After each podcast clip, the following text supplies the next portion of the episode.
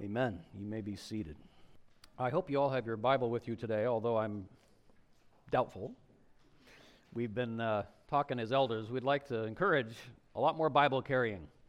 You know, we print the texts uh, in the bulletin, but it's good to have the, the Word of God in your hand. It, among other things, it allows you to kind of look around at what's going on in the surrounding text and not just have the little section that we've kind of snipped out for the bulletin. But today I want to read, uh, as we continue in our sermon series on the Nicene Creed, I want to read two texts, one from Matthew 16 and then from Ephesians 2. Matthew 16 first. Now, when Jesus came into the district of Caesarea Philippi, he asked his disciples, Who do people say that the Son of Man is? And they said, Some say John the Baptizers, others say Elijah, and others Jeremiah or one of the prophets. He said to them, But who do you say that I am? Simon Peter replied, You are the Christ the Son of the living God. And Jesus answered him, Blessed are you, Simon Barjona, for flesh and blood has not revealed this to you, but my Father who is in heaven. And I tell you, you are Peter. And on this rock I will build my church, and the gates of hell shall not prevail against it. I will give you the keys of the kingdom of heaven, and whatever you bind on earth shall be bound in heaven, and whatever you loose on earth shall be loosed in heaven. And he strictly charged the disciples to tell no one that he was the Christ from Ephesians 2. Therefore, remember that one time you Gentiles in the flesh, called the uncircumcision by what is called the circumcision, which is made in the flesh by hands, remember that you were at that time separated from Christ, alienated from the commonwealth of Israel, and strangers to the covenants of promise, having no hope and without God in the world. But now, in Christ Jesus, you who once were far off have been brought near by the blood of Christ. For he himself is our peace, who has made us both one, and has broken down in his flesh the dividing wall of hostility by abolishing the law of commandments and ordinances, that he might create in himself one new man in place of the two, so making peace, might reconcile us both to God in one body through the cross, thereby killing the hostility. And he came and preached peace to you who are far off, and peace to those who are near. For through him we both have access in one spirit to the Father. So then you are no longer strangers and aliens, but you are fellow citizens with the saints and members of the household of God, built on the foundation of the apostles and prophets, Christ Jesus himself being the cornerstone, in whom the whole structure, being joined together, grows into a holy temple in the Lord. In him you also are being built together into a dwelling place for God by the Spirit. This is the word of the Lord. Bless our hearts now as we hear this. In Jesus we pray, Father. Amen. So when I say the word church, what's the first thing that comes to your mind? Right? Some of you are going to say, well, aren't we in one? And some of you are saying, oh, no, no, the church is not a building. The church is what? It's people. Well, you know, you can take one of a couple of different approaches to that idea that the church is people. One we could say is maybe a little bit more organizational because you very quickly realize we can't leave it at that. The church is not just people, there are 10 billion people in the world.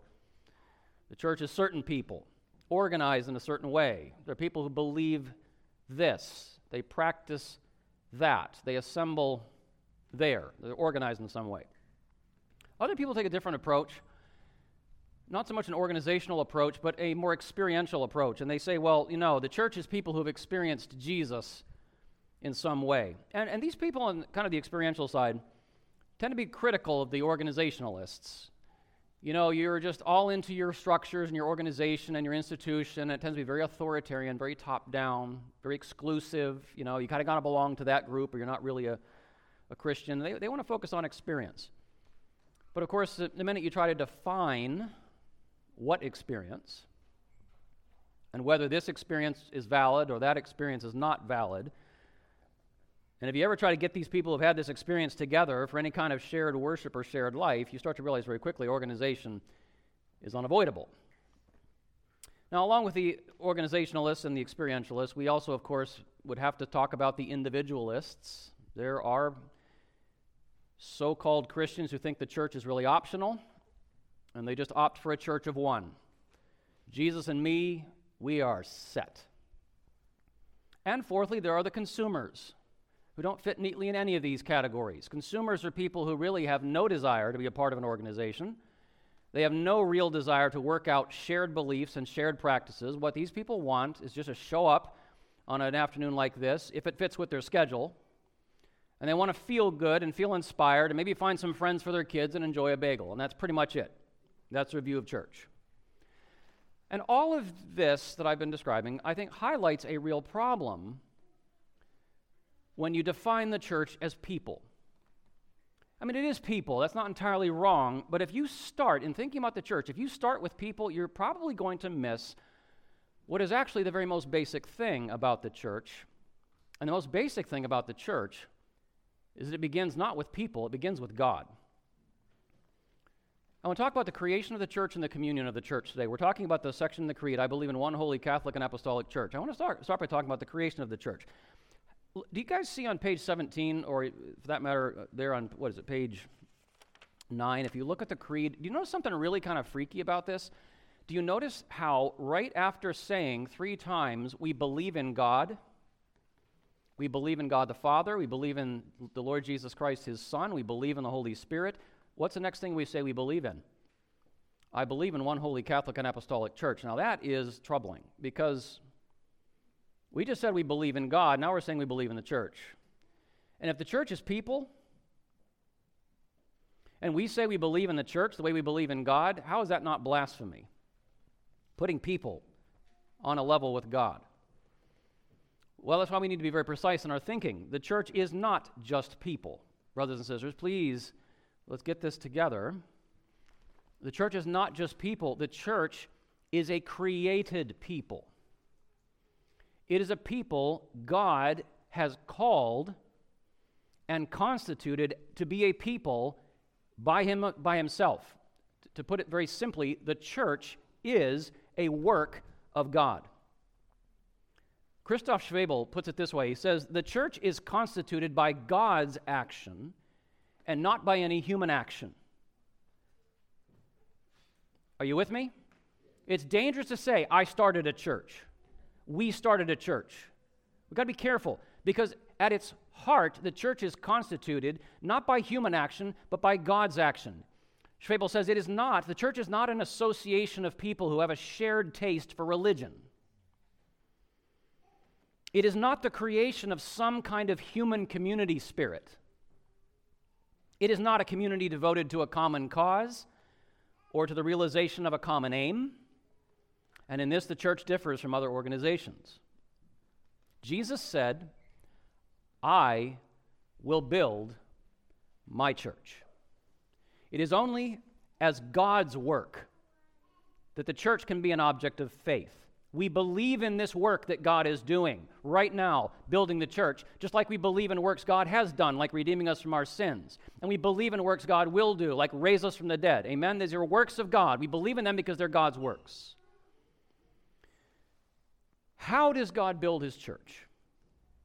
How does he create the church? Well, it'll be no surprise to those of you who have ever read the first chapter of your Bible, Genesis 1, where God makes the world. It'll be no surprise that God creates the church just the same way he created the world. He creates the church by his word and the moving of his spirit. And in the Matthew text we just read, you see that this creation by the word and the spirit of God, it starts with the apostles because when Peter says, Jesus, I know who you are. I know what you're here to do. Jesus says, You're a blessed man because that was revealed to you by my Father in heaven. That was not revealed to you by human beings. God, by the Holy Spirit, spoke to Peter and made it clear to him, revealed to him who Jesus is and what Jesus has come to do as the Christ, the Messiah. And Paul, there in the Ephesians text, he says that that revelation that God gave to Peter qualified him to be one of the foundation stones of the church. Now, Jesus says to Peter, You are Peter, and on this rock I will build my church. Paul expounds on that in Ephesians 2:20. Look at it so you know I'm not just saying this on my own. Paul says to the Ephesian church, You guys are built on the foundation of the apostles, plural, and the prophets, with Jesus Christ being the cornerstone. But the fact that God revealed to Peter who, he, who Jesus was made him one of those foundation stones on which Christ would build his church. And if you read on in the next two chapters of Matthew, Matthew 17 and 18, you find that along with his fellow apostles, James, John, the other nine, Peter this is, it isn't just this moment at Caesarea Philippi. It, God has more for him, and he is an eyewitness, for example, of who Jesus is on the Mount of Transfiguration, we call it, when Jesus suddenly like lights up with the glory of God. James and John are there to see it with him. They are eyewitnesses. Yeah, this is who Jesus is. He is the Son of the Father sent to save the world. And Jesus tells Peter here in the Matthew text we read, and later in chapter 18, he says it to all of the disciples. He gives them what he calls the keys of the kingdom to bind and to loose people. Now, what does that exactly mean? It means that they, having received revelation of who Jesus is and what his mission is, they're going to go and preach that gospel to the world. And as they preach that good news, Jesus is Lord, Jesus is the Christ, they're going to be opening God's kingdom to everyone who believes in Jesus, loosing them from their sins. God says if you have the Son, you have life. And it will also be true for those who reject Jesus. You are shut out. The gospel says if he who does not have the Son does not have life, the wrath of God abides on you. And so the kingdom is shut to you if you do not believe in Jesus. And you are bound over to God's judgment. And all that happens through the preaching of the gospel by the apostles. And at Pentecost, of course, the Spirit comes in a whole new way, and He takes that gospel that the apostles are preaching Jesus is Lord and Christ, and the Holy Spirit puts that gospel in every language. I love the fact that Peter gets the first sermon. You know, he was the first to get the revelation. He's not the last to preach. He's not the only rock on which the church is built. He's one of the foundation stones. But he gets the first sermon, and the Spirit of God works with Peter and the apostles that day as the gospel is going forth now in all these different languages. And we are told at the end of Acts chapter 2 the Lord added to the church. He built the church, and He's been building it ever since. That is how God builds by the gospel and the Spirit working with the Word. Well, what is it? What is this thing that Jesus is building, that God is creating? Jesus is building one holy Catholic and apostolic church. So, as the Word and the Spirit are at work in the world, what comes forth is one holy Catholic and apostolic church. This people, whom God is creating, they are one because they have one Lord. They are holy because that Lord died for their sins. They are apostolic because they hold fast to the gospel preached by the apostles whom Jesus authorized to preach. And they are Catholic, which immediately wigs Presbyterians out. It's very simple, really, this word. It's from a Greek word, katholou, roughly, uh, which just means kind of in general. The Catholic Church is just the universal church, it's the general church. It's not one particular little congregation, it's the whole thing.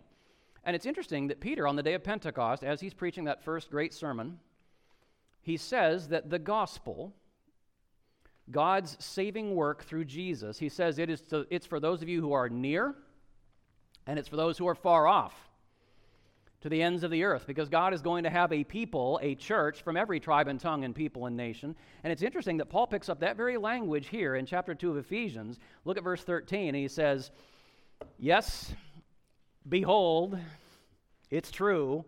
You now in Christ Jesus, you Gentile Ephesians, you who once were far off, look, you've been brought near by the blood of Jesus. A Catholic church, it's for the world. That's why we're sitting here today, because Jesus is building a Catholic church. The one holy Catholic apostolic church. Now, I want you to notice something very crucial. Because the church is God's work. He alone sees it in its entirety. He alone sees it in its completion. The finished, he says, Paul says here at the end of that Ephesians text, he says, You're being built together, you're growing into a holy temple in the Lord. And God sees the finished thing. God knows every stone in this temple. He sees the end from the beginning and the beginning from the end. He knows every one of the people he's going to build into this thing, and he knows what it will look like when it emerges as the complete New Jerusalem in the end. He sees the entirety of it, the totality of the redeemed. John Webster says the church is saved humanity. That's what it is. It is saved humanity, the social reality of salvation. And God alone fully knows the fullness of his salvation work. That's important. But at the same time that it is known and seen ultimately only to God, Paul tells us here that the church is also being built. Look at verse 22, the last verse in our reading. The church is being built of very real people on earth. He says, You all, and I could say this this afternoon, you guys sitting here, you are being built together. So even though God alone sees the church as it fully truly is, the church is being built of very real people on earth, and as such, it is visible also to us. Now, we see it incompletely. I look around in 2023 and I see a little, you know, some of what God is doing. I don't know all those who are God's chosen throughout all the ages. That's known only to God. But we can see some of what God is building. It's incomplete, it's far from perfect, but the church is here. It is on the earth, it is being built of people. Schwöbel puts it so well. He says, The human actions, the human actions made possible by God's invisible constitution of the church are very much visible and even more audible the human actions that are made possible by God's invisible constitution of the church, those human actions are very much visible and they're even more audible. So, what should we be looking for as you start thinking about, like, where's the church? How do you know who, the, who are the real people of God? Let's turn from the creation of the church to the communion of the church now. Let's find the church. When you think about the identifying marks of the church, if you want to go out in this world and say, here are God's people. The temptation, I think, is to immediately start wanting to draw a circumference. Right? I, I find myself tempted to do that. I, when I want to say, these are the people of God and those are not, I want to create a great big outer boundary line. And if you're inside that boundary line, you're God's people. And if you're outside that boundary line, you're not. We can clearly identify who's in or out because we have a nice circumference. That is actually the wrong way of trying to define the church. The proper way to start identifying God's church that He's building is to locate the center of it, the core of it. And if what creates the church, if what calls the church into being is what? Christ the head, how does he do it though? What is the thing that calls us into existence? But what to use? Specifically, what? The Word. It is the Word of God that calls the church into existence. So, if you want to start finding the church, you want to locate the church on earth, the question you must begin with is where in the world is the Word? The first mark of the true church is the faithful preaching of the gospel. If you are in a so called church that is not faithfully preaching the gospel, it is not a church. The core of the church is the preaching of the Word of God. God's, specifically the gospel, God's saving work through Jesus the Christ. That work of God by which we are called out of darkness, called out of this alienation that the Ephesians used to be in, and we are brought near into the very family and kingdom of God through Jesus' work. That's the gospel. And of course, the entire Bible, you say, man, Pastor, I've read, you know, 66 books. This is dense a lot more going on in there than just the gospel true. But what's really going on, if you read the Bible, is that the whole of Scripture gives you all the facets. It reveals the whole plan of God for his kingdom, how he kind of got us ready for it, how it came with Christ, how then it's flowing out into the world. So you need the whole Scripture. Not that you have to have a church that preaches every single verse of the Bible all the time. It's all centered around Christ and the gospel, but all of the world is shining light on that gospel. That's the first mark of the church. And since the Bible makes it extremely clear that God extends His Word visibly, tangibly, through what? What do we have besides the Word? God extends that promise, extends that word through what we call the sacraments. People have called the sacraments of baptism and the Lord's Supper visible words, edible words, words that splash over your body and nourish your body and your soul. And the sacraments are the second mark of the church. And you want to find the true church, you need a place where the Word of God is being preached and the sacraments are being administered according to the Word of God. That is what the church on earth unites around. We are united, brothers and sisters, around the truth of the gospel, not just positive feelings. Yes? Sometimes the positive feelings are up and down, but the word does not change. That's what we unite around. That is the basis of our unity. Paul says later in Ephesians, he says, There is one Lord, Jesus. There is one faith, the gospel. There is one baptism. We have all received the name of the Father, the Son, and the Holy Spirit in baptism. That is, our, that is what we unite around. That is also what we submit to together. Because the Word is the basis not just of visible unity, it is the basis of visible holiness.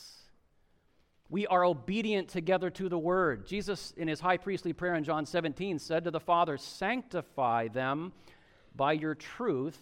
Your word is truth. And as we are gathered around the word every chance we get, we are soaking it in and we are learning how to live according to the word of our Father, that is holiness. And that will be the buzz in a healthy church. What has God spoken about himself? What has God spoken about his work? What has God spoken about us? What has God spoken about his will for our lives? That's going to be the buzz in a church that is centered on the word and sacraments. But now we need to say something else. Because the word itself tells us that some things in the word are of first importance. You get these things wrong, you have a different gospel, which is actually not a gospel. If you do not believe that Jesus is the Son of God, you have lost the gospel. If you believe that you not only must believe in Jesus, but must also be circumcised, you have a different gospel. You are adding things to what God has said is utterly adequate to say, which is the finished work of Jesus. So there are matters of first importance that Christ died for our sins according to the Scriptures and was raised from the dead on the third day in accordance with the Scriptures and so on. There are core, first importance essentials. But guess what? If there are things of first importance, what does that mean? It also means there must be some things of lesser importance. They're not unimportant, they're just less important. And these are things on which real Christians and true churches can reasonably, charitably differ. That's actually okay. And in a healthy church, along with a really quite fierce commitment to the word and sacraments, there's going to be a generous Catholicity. By Catholicity, I mean an openness to all of God's people. Like, you don't have to be an Orthodox Presbyterian for me to call you brother or sister, for example. We certainly want to require unity on the essentials. I mean, there, again, there are certain things, if you don't believe these, you're not a Christian. And when it comes to the people that preach, you know, pastors, elders, etc., a particular church might want to have much stronger standards. Like, we want people to know when you come here, this is kind of our doctrinal system. This is how we do things. We want to be on record, and we want our officers to be behind that. So that's okay. But for the rank and file, just sort of ordinary follower of Jesus, we do not expect, while we expect unity on the essentials, we do not expect uniformity on everything else. We just don't unity on the essentials, but there's not uniformity on everything else. Christians, real Christians, they differ in knowledge. Some know more than others. They differ in maturity. Some are further along in their understanding of God and His ways than others. They differ in conviction. Some things for some Christians, like, man, I found this in the scriptures and I am camping on that. Other people are like, you know, I don't, don't feel quite as strongly about it. They differ in practice. They differ in context. I mean, the way that we work out Christianity here on Long Island is not the same way you work out Christianity in another country where maybe there are just completely different social conditions. Errors remain. We're still wrong about some stuff, we're still learning. If it's essential stuff, we need to get that corrected because it's a false gospel. Other stuff, you know, we're working out, understanding the word, interpreting the word, growing together. And that's the point. We're still growing. And so, in a healthy church, unless someone is outright denying the faith, we treat those among us who are in error, who are immature, we treat them as brothers and sisters in Christ. And we call them back to the Word, and we study, and we help, and we encourage, and we, we dig. I mean, brothers and sisters, I don't need to say this to you, I don't think, but if you are one of these zealots who disfellowships everybody who disagrees with you, your view of the church just does not match God's. And we practice this generosity, this Catholicity, we could say, not just in matters of faith, non essentials, but also in matters of life. While we are unified in holiness, we are, after all, saints. We bear God's name. We better be serious about holiness. Again, there's not uniformity in every way that we practice holiness and in our sort of maturity in holiness. And there's remaining sin in every Christian and every Christian church. Now, as with matters of faith, there is unrepentant sin that ultimately rejects Jesus as Savior and rejects Jesus as Lord. Look, man, if you are in love with a sin for which Jesus died, and no matter how many times you understand from the Word of God that He hates this and He wants it to stop, and you hold on to it and you coddle it and you love it, you are basically saying, I'm not really interested in being saved from it, which is a very dangerous place to be. But the reality is, we are all wrestling with sin. And short of someone just saying, I will not obey Jesus, I don't care, we treat our fellow sinners in the church as brethren. And we call them back to the Word, as we call ourselves back to the Word. We call them back to their baptism. You ever read Paul's letters to the Corinthians and the Galatians? These churches were train wrecks. And he opens up with such gentleness. And he affirms, You are saints and he calls them to what they are in Christ. It's just an amazing thing to watch. And we must remember that this gospel around which we unite is a gospel of grace. God reconciled you and me, both of us, to himself, Jew and Gentile. He reconciled us to himself while we were his enemies.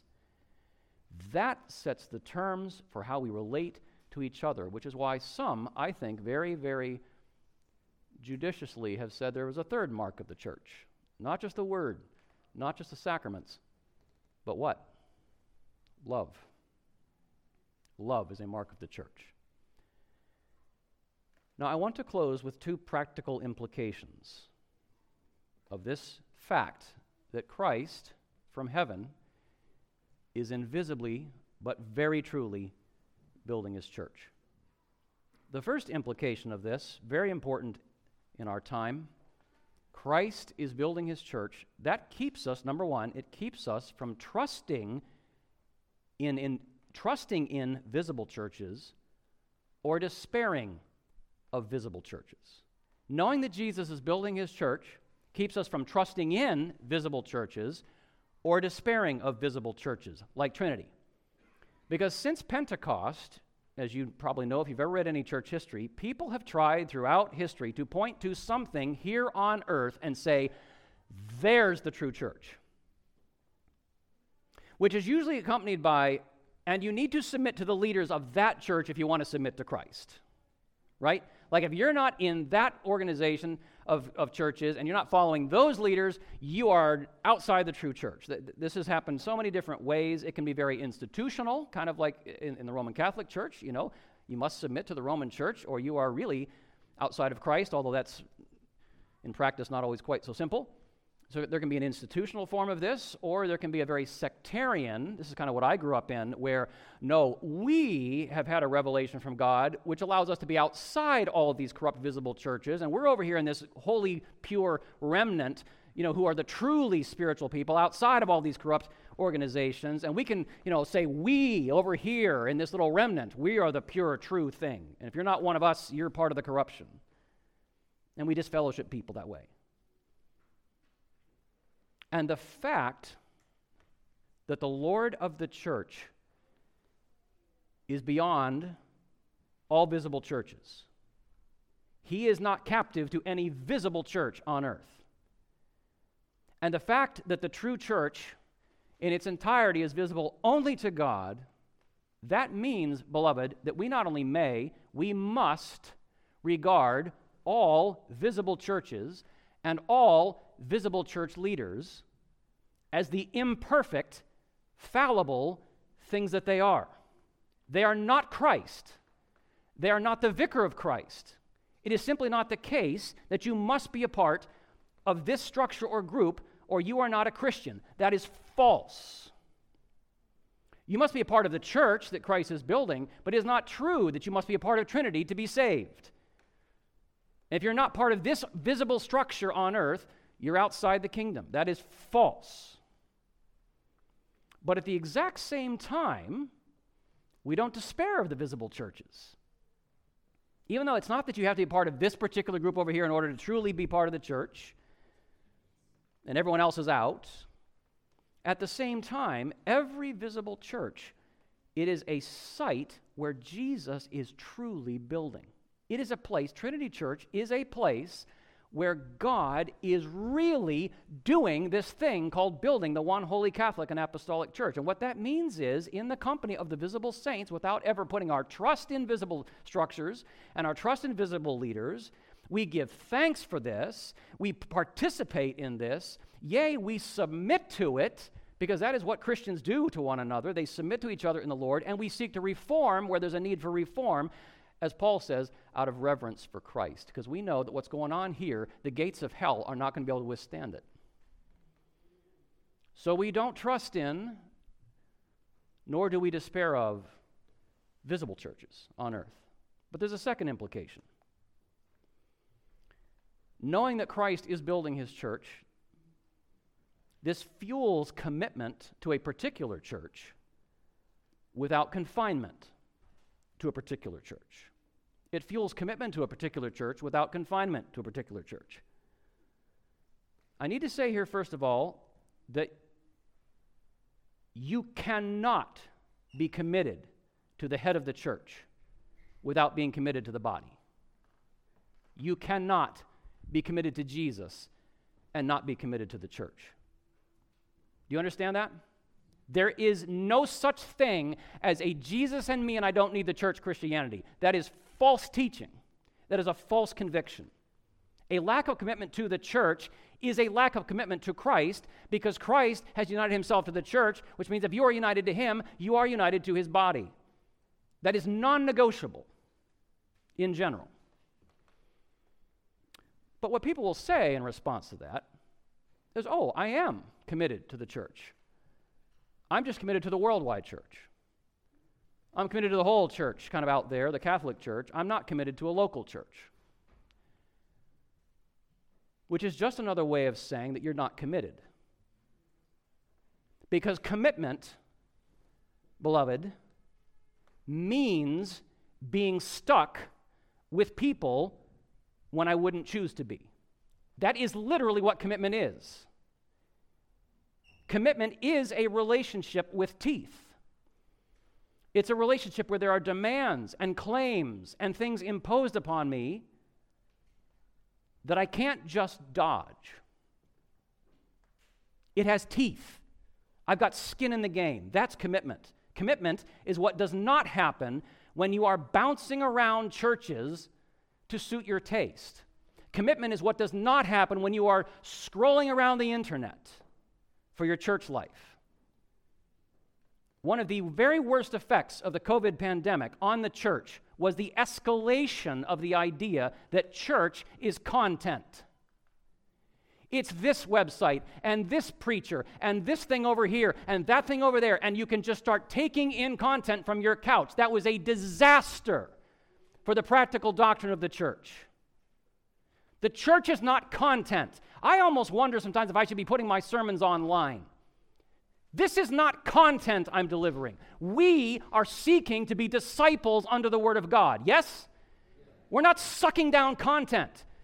Church is being disciples under the Word, and that means we all need the mutual, faithful, accountable relationships without which growth stays confined to the comfortable. See, I can surf the internet and be comfortable. I can bounce around to 20 churches a year and be comfortable. But when I'm in mutual, faithful, accountable relationships, I can't be comfortable. Now I'm experiencing discipleship. And to train together in worship, to train together in bearing each other's burdens, to train together in forgiveness, to train together in seeking wisdom, to train together in mission, to train together in raising generations. This requires place and presence and participation over time. It is not a drive by, drop in operation. That's not church. Because Jesus is building his church, we're committed to local church life. But that said, we're not confined to it. This is utterly crucial because I've seen pastors go the other way with this. Local church life suffers enormously when members are not receiving from the wider work of the Lord and they're not contributing to the wider work of the Lord. People have asked me, Can I visit another church? Please visit other churches. Can I listen to other preachers? Please. If I'm the only person you're listening to, you're in trouble. Feed, oh, sorry. Feed from the wider church, not as content. Be plugged in, be disciples with somebody in a real church, but certainly draw from the wider body of Christ and contribute to it. I've had people say that uh, people come to us from churches where they were forbidden to do any Christian service outside of this local congregation. How selfish is that? You know, insularity is just another form of sectarianism. I want your gifts to be shared with the body of Christ. Not that what I want matters. Jesus wants that. It's what he gave you the gifts for. Jesus is building his church.